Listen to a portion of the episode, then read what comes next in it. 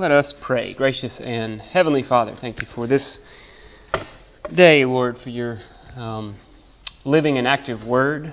You are a living God, um, that you give us a living faith. Come now, Lord, and make us alive, those of us who are dead in our trespasses and sins. Awaken our ears, Lord, as you awoke Lazarus from his grave. Make us alive in you, so that we would then see. Uh, what you've given us to do. We pray this in Jesus' name and for His. Uh, uh, we pray this in Jesus' name. Amen. Um, it's a privilege to be here. Series, short series on stewardship, uh, uh, whatever that means. And that's something, in fact, Todd Liscomb and I have been talking about for a few months now. Is what does stewardship mean? Can we recast a very churchy word um, and really sort of give it give it a new angle, a new meaning um, in a way that might be helpful. It doesn't feel kitschy or um, too too contrived. So I don't know if we've gotten there yet, um, but that's something at least we're talking about, and I think that's helpful. And so it's a privilege to be a part of that. Even these last several days, I've thought about some text and a way to sort of move into that. So I thought um, with Dee Franklin, our incoming stewardship chairman, um, uh, privilege to take the, lecture and the lectern way I was going to sort of structure our time is is the first part of the class, at least this is my intent. I never really know until I start talking how it's going to turn out. I wish I, I wish that weren't true, but it is. Uh, to give, in some ways, just a little reflection on stewardship, I think. Um, I intend to be about 10 minutes, maybe a little bit longer, and then to engage some texts, some just really great text. Um, Exodus 19, part of 20, and then 32. Exodus 20, um, the Ten Commandments is how we'd be be familiar with those. So Exodus 19, obviously right before that, where Moses goes up and God comes down. It's just fantastically dramatic in every way that it should be. And then Exodus 32 is the uh, the golden calf. You know, leading up to a great punchline. I don't know what happened. We, we I threw the gold in, and out came this calf, and that's literally in the Bible. I mean, it's just so evocative of our um, of our uh, of our being shiny, happy people that just want to chase shiny, happy things. Um, uh, so that's where I intend to go. So. Uh, stewardship. What what what is the Advent's approach to stewardship? If we could even give it that kind of of presumption. I thought about stewardship as response-ship. You know, if we're going to sort of describe that, um, that's, that's not a bad way to start. Um, stewardship as response-ship. You can break down the word responsibility, and a lot of times we could lay on the guilt really thick for about two and a half months and say, this is what you deserve. You know, you, you should give. We all ought to give. It's our duty to give. And we could sort of put the oughts and the duties and the musts and the shoulds. It's our responsibility you know, there's something to be heard from that. That's, that's not all wrong. Um, it's not all right either. Um, in fact, there's a lot of it that's not right. Uh, responsibility, the ability to respond, um, maybe. That's where I was going with my prayer um, to awaken dead people. We really reckon ourselves as dead in our trespasses and sins. And that's the place where I hope to end up in 1 Peter later by the end of the hour. Uh, our ability, then, which is something new, it's not something innate in us. It's not how we come out of our mother's womb, as it were, uh, that we can just do this sort of thing. Be a cheerful giver, you know, give of our time, our money, our talents, uh, the things that are our currencies. We don't do that naturally. So stewardship is responseship. That's one way in. Um, to have faith that's active in love, you know, a great phrase, that a faith which is given to us always outside of ourselves and which remain the gift, um, that that gift then does not remain idle it itself, faith is a living, daring, busy, mighty thing, as Martin Luther would say. Faith, a living thing, um, contrasted to this dead host that it is now occupying, um, the one who is made alive in Christ Jesus. Uh, well, that's getting there again, where um, uh, faith, which is itself alive, um, a gift given by the living God, and we're going to meet him in a real earthy way, I think in Exodus 19. Uh, uh, this living and active faith, which now has a word that speaks to us. Uh, so we become stewards or guardians or masters of the house in Les Mis terms and all that. To be a steward is to be the, uh, the guardian or the keeper or the one who is given something in trust of another. And play that. I intend to play that out a little bit later. Uh, that's a way then to describe maybe a little bit of stewardship at the Advent, a response to the living God in the concrete expression of a living and active faith, um, that we have a confidence that we are, in fact, uh, not ourselves any longer, as 1 Peter will describe it, that we are now a people of God's own possession, that we are not our own, we are bought with a price.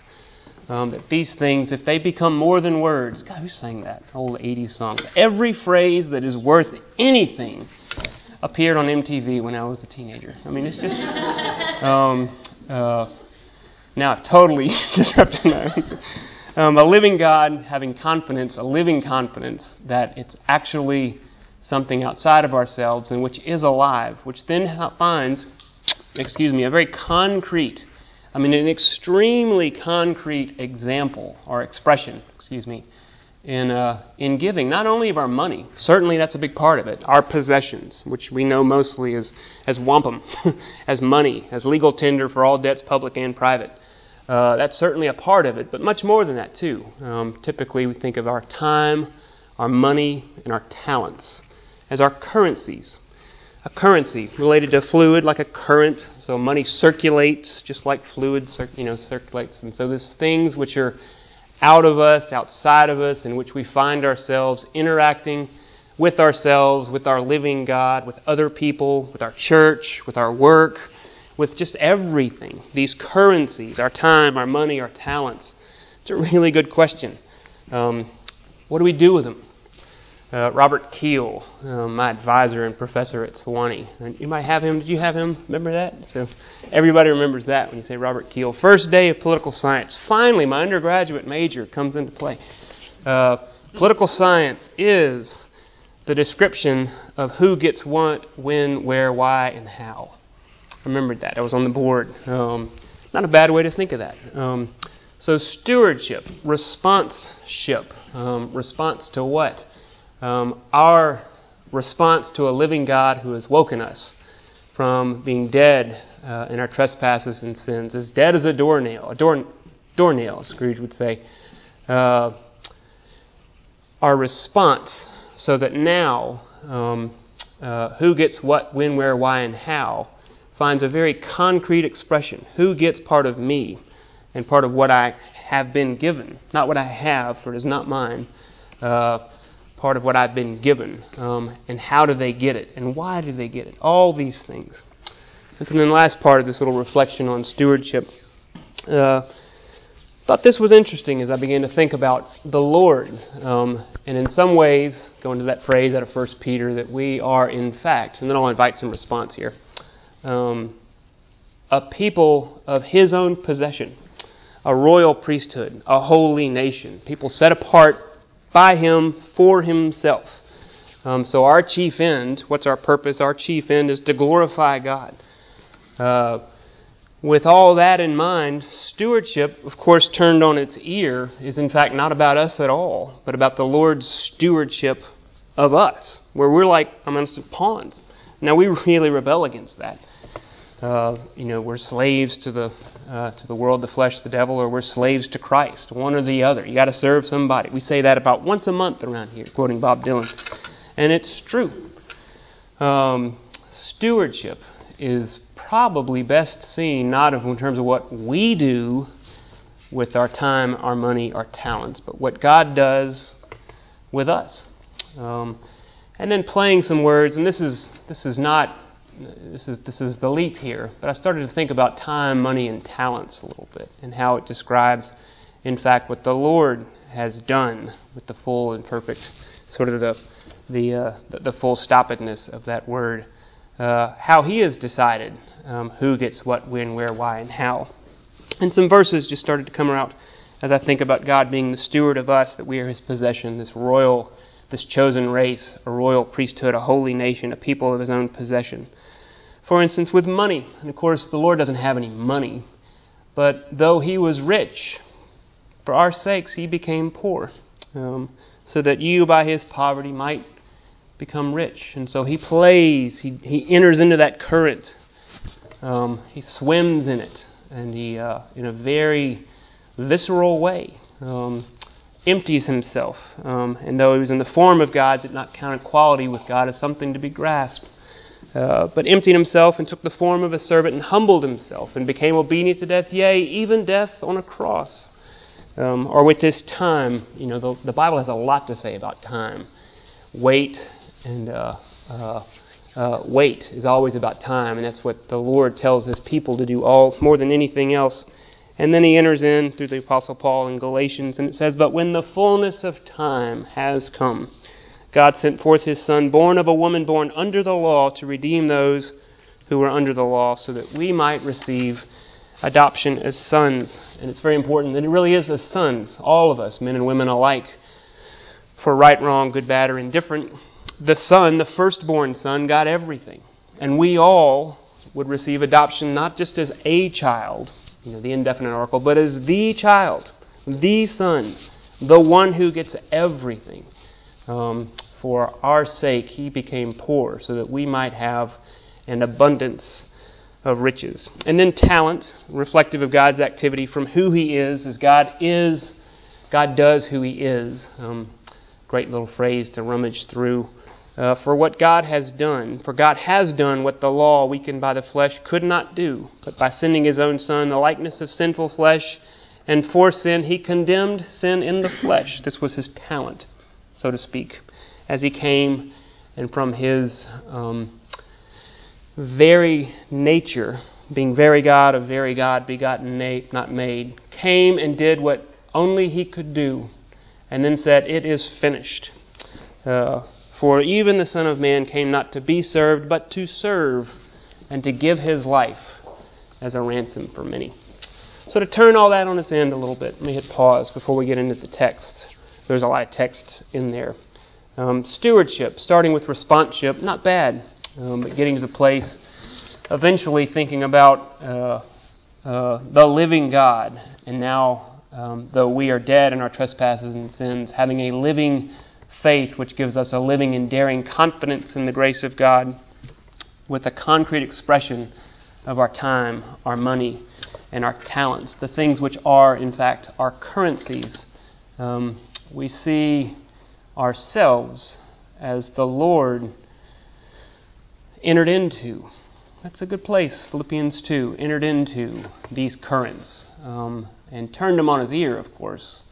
Uh, turn them on their ears um, with uh, the expressions of what he has done to describe who gets what, when, where, why, and how.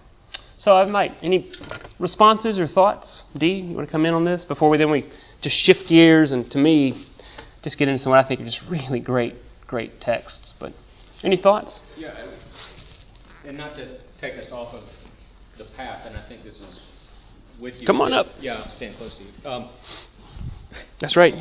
Speaking to the mic. Speaking to your lapel. Um, what was exciting to me about how we're approaching stewardship this year when Todd and I first spoke about it was it's not going to be about the money. I mean, certainly it has to be, and you, you said That's right.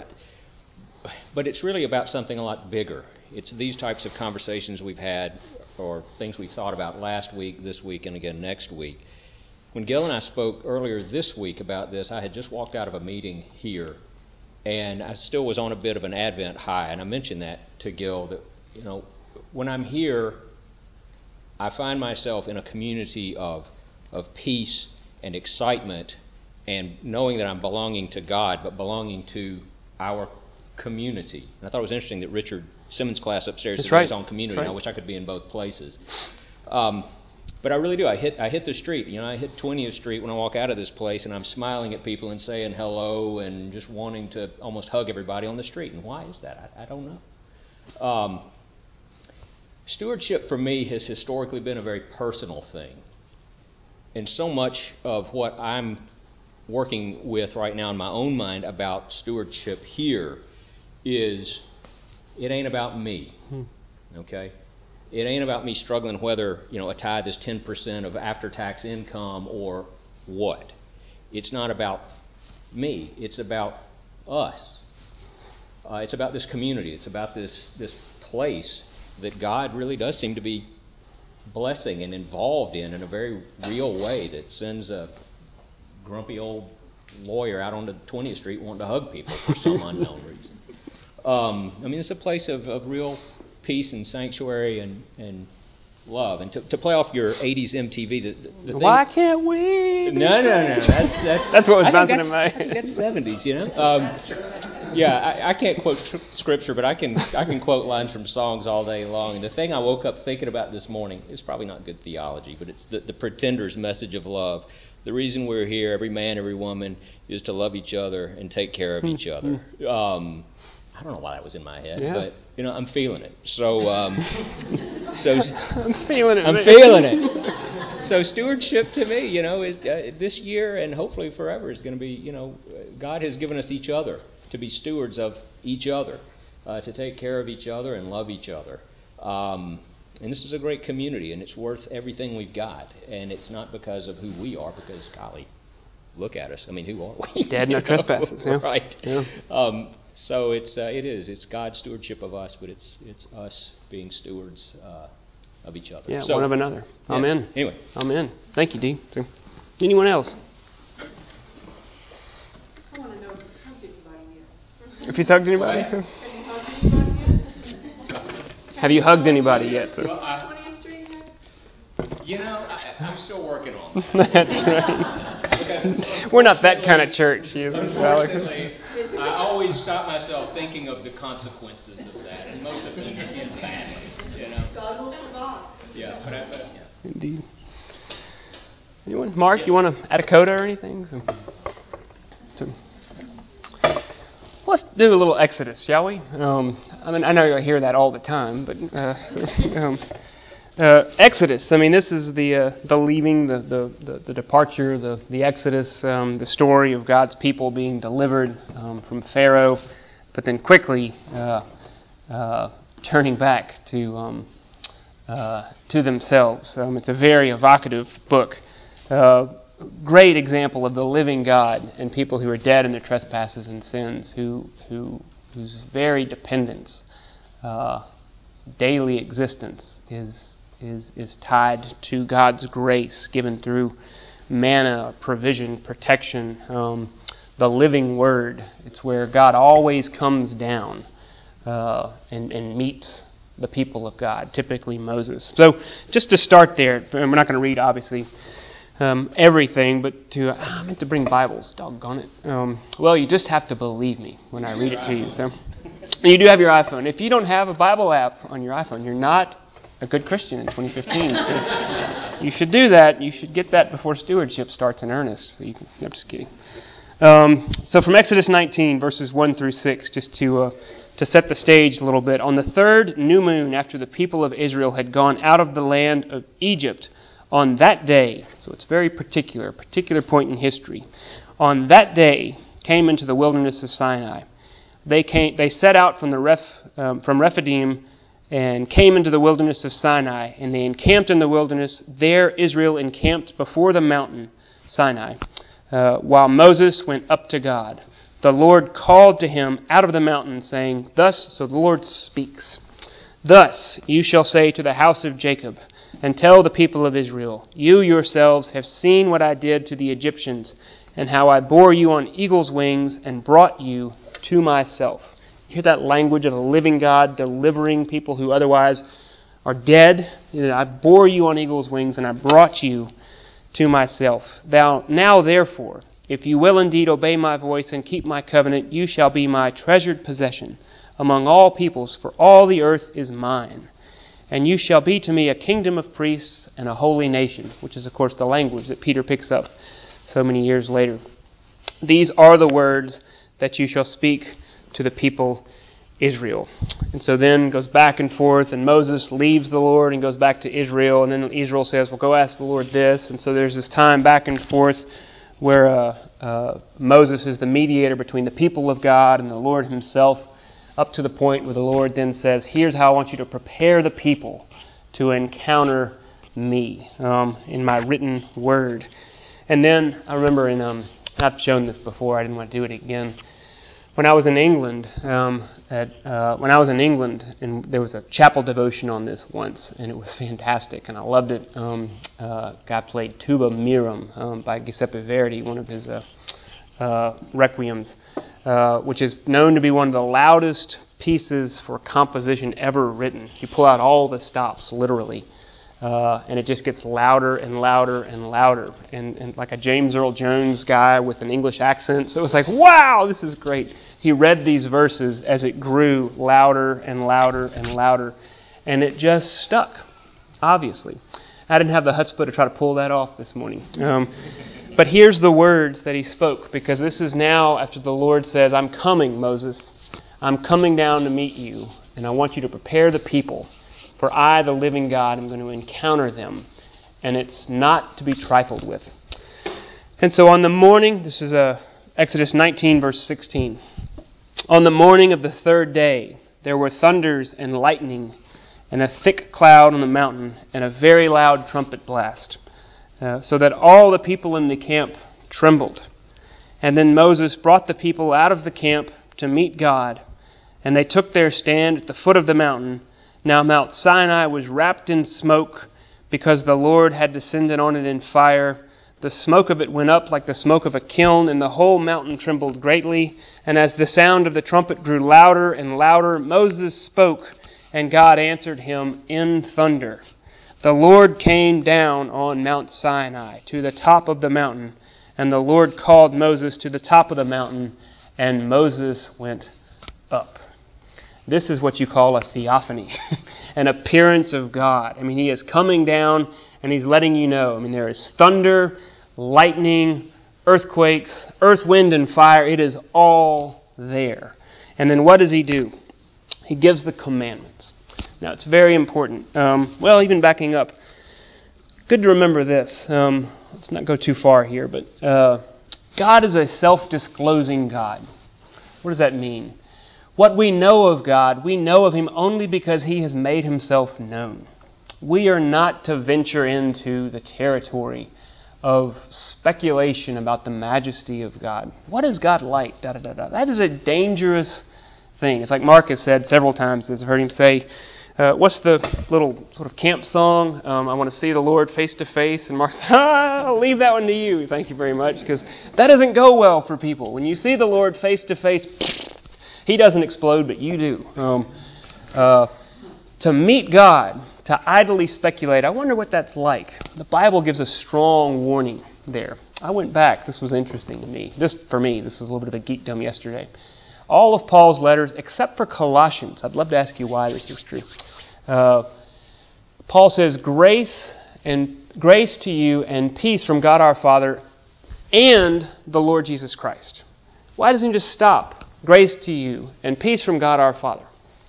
Only in Colossians he says that. Everywhere else, he gives the second person of the Trinity as the qualifier, as the mediator, as the only one who can actually come down and give us that access to God. Um, to meet God face to face, to see God, earth, wind, and fire, it is a fearful thing to fall into the hands of that God.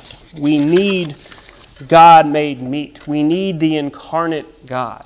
Um, not the God of his majesty, but the one who emptied himself, going back to Philippians 2, and took the form of a servant, somebody that we could then approach. Because grace to you from God our Father, we, we need that, because that's the only thing that is going to keep us from getting what we deserve. Um, but peace, to still the troubled conscience, to wonder again, okay, so I'm, I'm, I'm saved on this day, but the fourth day is coming. what about tomorrow? And the day after that? And the day after that?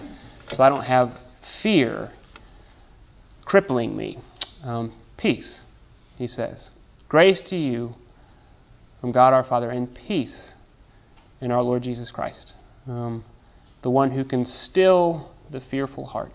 Um, or as Frank Limehouse would say, give courage to a timid heart. Um, uh, encourage, or what did he say? Um, never mind. Whatever Frank used to say. Yeah. So faithful courage for a faithful, timid heart to believe. Um, so all that's happening right here in Exodus 19. Um, then Exodus 20, he restates the promise of God. Um, remember the the the uh, promise given to Abraham 430 years before the law was given, and that's just about to happen. He says it one more time. Uh, and God spoke these words, saying, I am the Lord your God. So the promise is given first. The creative word, the promise, which creates faith, the promise which cements the covenant relationship of God, given to the people of Israel Behold, I am the Lord your God, who brought you out of the land of Egypt, out of the house of slavery. So he brings back that idea of remembrance. And when God uses remember, there's always a quality of activity that's connected to it. And so when God remembers, there's an active creation that's going along, which is why the psalmist can say, um, the Lord remembers your sin no more. It's not as if God's omniscience is somehow suspended for you know five minutes and he ah I'm having a senior moment. I can't remember what you did yesterday, Gil. No, he knows. He just doesn't act upon it. There's no remember and act. He remembers, but he doesn't do anything about it. And that's the activity of God, where He says, um, I am the Lord your God who brought you, the activity, out of Egypt, and I will continue to bring you to myself to become a people of my possession. And then he goes on and he gives the, uh, the word, um, giving the great sort of coda uh, at the end, uh, or in verse 5. Um, oh, and by the way, I'm a jealous God. Like, I'm not going to share you with anybody else. Um, like, I really mean this. Uh, I don't like it when you sort of have half of me and you go off and sort of play with other other gods. Um, I I I want all of you. Not 10%, not 15, not 99. I want it all. I want everything. I'm a jealous God. And that sets us up in, in, in Exodus 32. Great place. So if you're in your, your phone, flip over. You know, what does somebody say? You know, just the warm glow of the, the word of the Lord reflected on people's faces. So, um, um, so Exodus 32. Let's see what I want to skip and what I want to read. Um, 1 through 6. Um, look how quickly the people deflect. Moses has gone up to meet God, Joshua's with him. Uh, the two of them are gone for a long time, long enough that they start to quiver. They start to forget. They start to be fearful. And so when the people saw that Moses delayed to come down from the mountain, and the people gathered themselves together, and the people gathered themselves together to Aaron and said to him, Up, Aaron, make us gods who shall go before us. Um, it's been too long, Aaron. Do something. Make something. We don't believe that the Lord is going to create anything anymore. Um, we've already forgotten. Uh, so you make something for us. As for this Moses, hear that distance. As for this Moses, you know, whoever that was, um, the man who brought us out of the land of Egypt, we don't know what has become of him. Who? Moses who? Uh, as Stephen would say later, as he recounts this right before he was stoned, the sermon which got him stoned. It said, they, and the people thrust Moses from themselves. Um, that very active, no, we can't handle the truth. We don't want Moses to mess with us anymore. And so Aaron said to them, Take off your rings. So Aaron goes right into it. Aaron said, Take off the rings of gold that are in, your, in the ears of your wives, your sons, and your daughters, and bring them to me. So they passed the hat around. And so all the people took off the rings of gold that were in their ears and brought them to Aaron and he received the gold from their hand and fashioned it with a graving tool and made a golden calf. And they said, These are your gods, O Israel, who brought you up out of the land of Egypt. So already the promise, I am the Lord your God who brought you out of Egypt. And they're saying, No, this calf, these gods, they're what brought us out of Egypt. They made them three minutes ago. And now they're saying, there's all sorts of psychology that goes on here, by the way. Um, these are the things which saved us, which give us meaning, which give us grace and peace. These gods, that's what we want. These dead gods to lead people dead in their trespasses and sins. Um, and then they go on and have a good old fashioned religious hoedown, which says, let's make a big feast day tomorrow, which is for uh, code for let's eat, drink, and be merry. Um, and they get drunk, and then Moses comes down uh, with Joshua because the Lord sees, the Lord from whom all um, hearts are open, all desires known, and from whom no secrets are hid. Of course, he sees him, and he says, Moses, I'm going to kill him. I'm going to get him. I'm just tired of it, so I can save you and make you the, uh, the one who, uh, through whom the promise continues. And Moses intercedes for him. No, don't do that. Why would you have saved him? for all that time uh, through Pharaoh's hand and all that. And the Lord relents of his wrath yet again, and uh, and Moses comes down with the Ten Commandments, but throws the tablets on the ground. They shatter. He grinds it up, makes them drink it, um, and then he enters into this conversation with Aaron, and he says, uh, "Let's see where I am." In verse 21, and so Moses said to Aaron. What did this people do to you that you have brought such a great sin upon them? And Aaron said, Let not the anger of my Lord, you, Moses, um, let not the anger of you, Moses, burn hot. You know the people, they are set on evil so quickly. it wasn't me, it was this woman that you gave me. You know, he's just repeating Adam here. These people, you know how they are. You and I, man, we just have a hard time with these folks. They are so persistent in their, uh, in their nagging. Uh, then they said to me, Make us gods who shall go before us. And this Moses, the man who brought us up out of the land of Egypt, we don't know what's become of him. So I said to them, Let him you have gold, take it off. And so they gave it to me. I threw it in the fire, and out came this calf. I have no idea how this happened. I just I passed the hat around and I see what happens, and poof, you know, the gods come out. So here's this story. All this around this stewardship part. Um, uh, the trembling of the mountain, earth, wind, and fire. Behold, I am the Lord your God who brought you out of Egypt. Um, all that. And then, a very few chapters later, while Moses is up on the mountain with God, receiving the law of God, uh, the people forget. The people forget our faithlessness, our faithlessness, our need for something shiny, um, something. Uh, distracting, something that we think we can wrap our arms around and say, well, that's what matters. Um, I can give my time, money, and talents to that thing. Although I quickly forgot that only five minutes ago, I'm the one who made that thing. I made it into a big deal.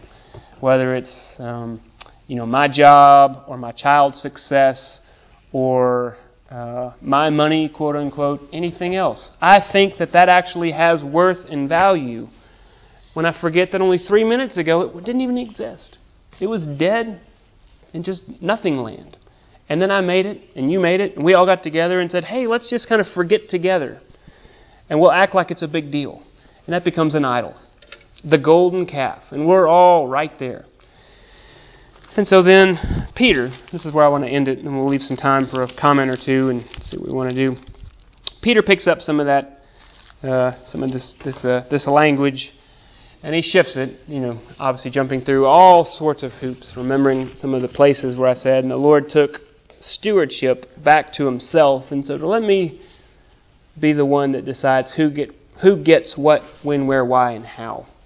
Um, let me be the one who uh,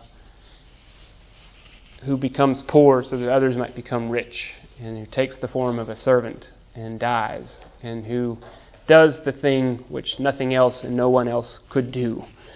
And Peter comes in along on that, and out uh, of chapter 2, these very familiar words.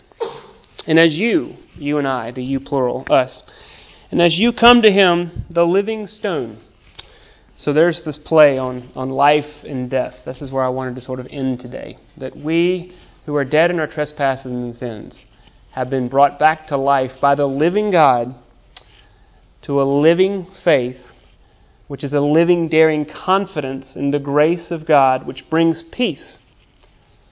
And now, through the concrete expression of a, of a living and busy faith, so, in other words, our money, our time, our talents, our possessions, our very selves find themselves being expressed and used and worked and given.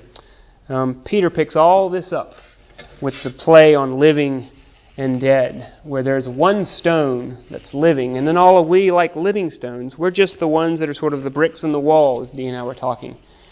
But he's different. Though the stone that the builders rejected has become the cornerstone or the capstone. There's a line out to all the Alabama fans. Um, and what's, what's the thing about the cornerstone and the capstone? That's the one that bears all the weight. We're not going to get crushed. There's no weight that all the rest of the stones in the wall you and I are having to bear. He's doing all the work. He's doing all the burden carrying.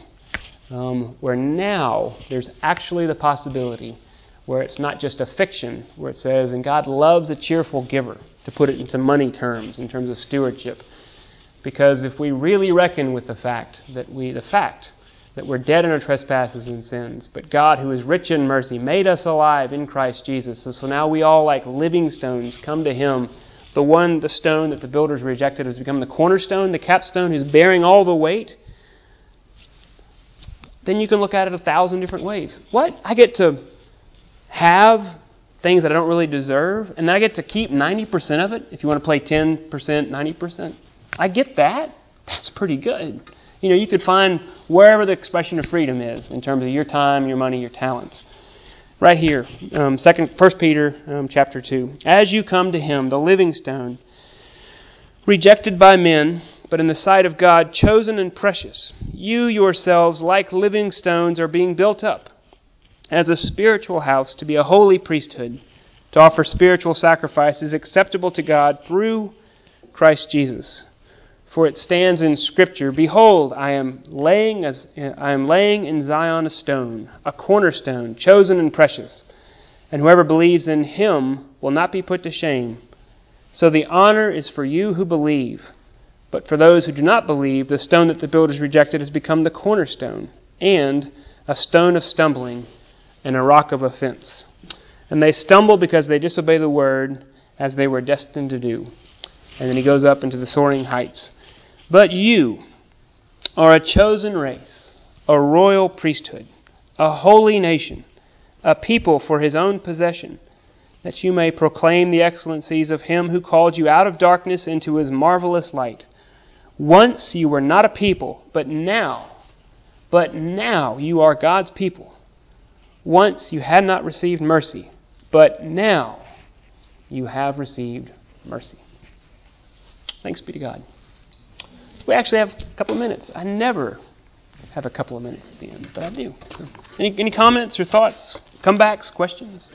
I do. Yeah, Catherine. Talks about the psychology. Yeah. You know, that was wrapped around the Israelites grumbling and turning away when they, they had just been told Right, about right, right. they're chosen. Can you unpack? Sure. You know, like what? Um, some some CBT, some cognitive behavioral terms like blame shifting, which of course is a great expression in, in, in the scripture. It's right there on page two. This woman that you gave to me, it's your fault, not me. That's shifting the blame. Anything that takes it away from the heat, the scrutiny of the law properly exercised. Oh, this is the way things are actually. Ooh, you know, I can't handle that. None of us handle that well. I mean, so quickly you push across the blame, and then uh, and then the group think. Um, uh, just like the, we're going to go to Germany um, in, in July. Mark and I are going to lead a trip, and I hope a lot of y'all enjoy. We're going to do a class here in a couple of weeks, and we'll visit a concentration camp. And all these these these camps, of course, were you know five miles away from a city, and they smelled the smoke. And what did they convince themselves? Ah, that's bread. That's bread. I mean, I cry when I say that, but it's true. And I would have been right there. I mean, I don't have a stone in my hand. That's just bread. They're just making something. They just it's just the Jews and, and everybody else. They're just in there. They're just concentration camp. We're just concentrating labor force. That's all. And they're just making bread because they're eating it. That's why we never see it. They're just making their own meals. That must be what's going on. You can't handle that kind of truth. To confront that, of course, then they came in and there's these awful stories of, you know, the Allies just coming in. It's unbelievable sense of what's actually going on and taking the people that lived in the cities and said, You got to come look at this. And like just basically throwing their face right into it. So it's that sort of psychology. I want a stone in my hand because that's just our soul. I mean, that's the psyche soul. That's who we are. But before the living God, dead in our trespasses, we become, you know, there's a whole other class through imputation, uh, uh, who He is. And that's a big deal. So the blame shifting, the group think, um, uh, denial, which is minimization. Denial is not typically, uh, that's not black. uh, that's purple. You know, nobody denies like that. I mean, it is a truly unique form of psychosis to say that. But all of us are in denial. Minimization, cognitive behavioral word, you know, rationalization, generalization. Let me tell myself a story that makes it palatable, where I can sort of live with, you know, my children's behavior or the fact that I'm living, you know, five miles from a concentration camp, and it goes in both ways. That that's the psychology that's going on. Um, we don't see things as they actually are. We see things as we want to see them to make our lives bearable. Otherwise, we our heads explode. We behold the living God. There is no denying, minimizing, generalizing, creating a, a palatable narrative when you meet God face to face. Oh, that must be. It just pop. It just goes. Anything else? Well, I mean, go like a step back from that. What's the psychology behind? I mean, of all times to I need Rachel here. God, What's that? Of all times to turn from God. I mean, they're here. They're finally here. This is the end of all of it, and now they choose so very quickly. Fear or what? You know, yeah, I guess fear. so. I mean, um, not really sure how long it was, uh, but it was a fearful thing. I mean, how are we going to make a story that makes some sense out of all that earth, wind, and fire? Uh, you know, hold yourself in that kind of truth too long, and it's it it's unbearable. I mean, I could I, somehow that that that resonates with me to be held that close to something. You know, if you if you're in that sense, yeah. When when when all of us, and we'll end on this. You know, when when reality really enters into our lives, um, somebody that we love dies, and you know, or you know, we come to the end of our rope and we realize powerless and unmanageability in step one language. I mean, it hurts. It hurts to sit with somebody in that, but to be in that position, I mean, it is pain, and you will do anything if you can to try to get out of that pain. To hold, to be held in that pain, which is actually healing and good, it's actually really, really hard. It's scary, it's hard, it's difficult. I mean, there is a visceral pain that people will describe when you're in that. And at the same time, you'll say, it hurts, but it's good. I have a sense that this pain is actually, to call a thing what it actually is, is probably the, the balm of Gilead, and I need that. Um, and that's what they didn't have, was that word to be held in the way things actually are. Um, and that's then the living word of Christ who comes to say, This is the way things are, and I'll hold that word to you at just the right amount so that you can believe. That's probably true. I just kind of talked myself into that, but I think I'd stand behind that statement. It reminds me of your class, uh, I think last year, about your own personal Jesus. You know, they, the earth, wind, and fire, they can't handle this, so they want a little golden calf that's much more comfortable. Right. Yeah, that's true. Oh, look at the baby. well, thank y'all. Let me pray. Lord, take these. Uh, weak words and uh, speak, Lord, if you would, uh, in a way that would be true. Um, come to us as a living God, granting life to, uh, to dead people. Um, and in that new life, a living faith and a confidence that we are not alone. We have grace and peace in Christ Jesus, our Lord and Savior. For it is in His name that we pray. Amen. Amen.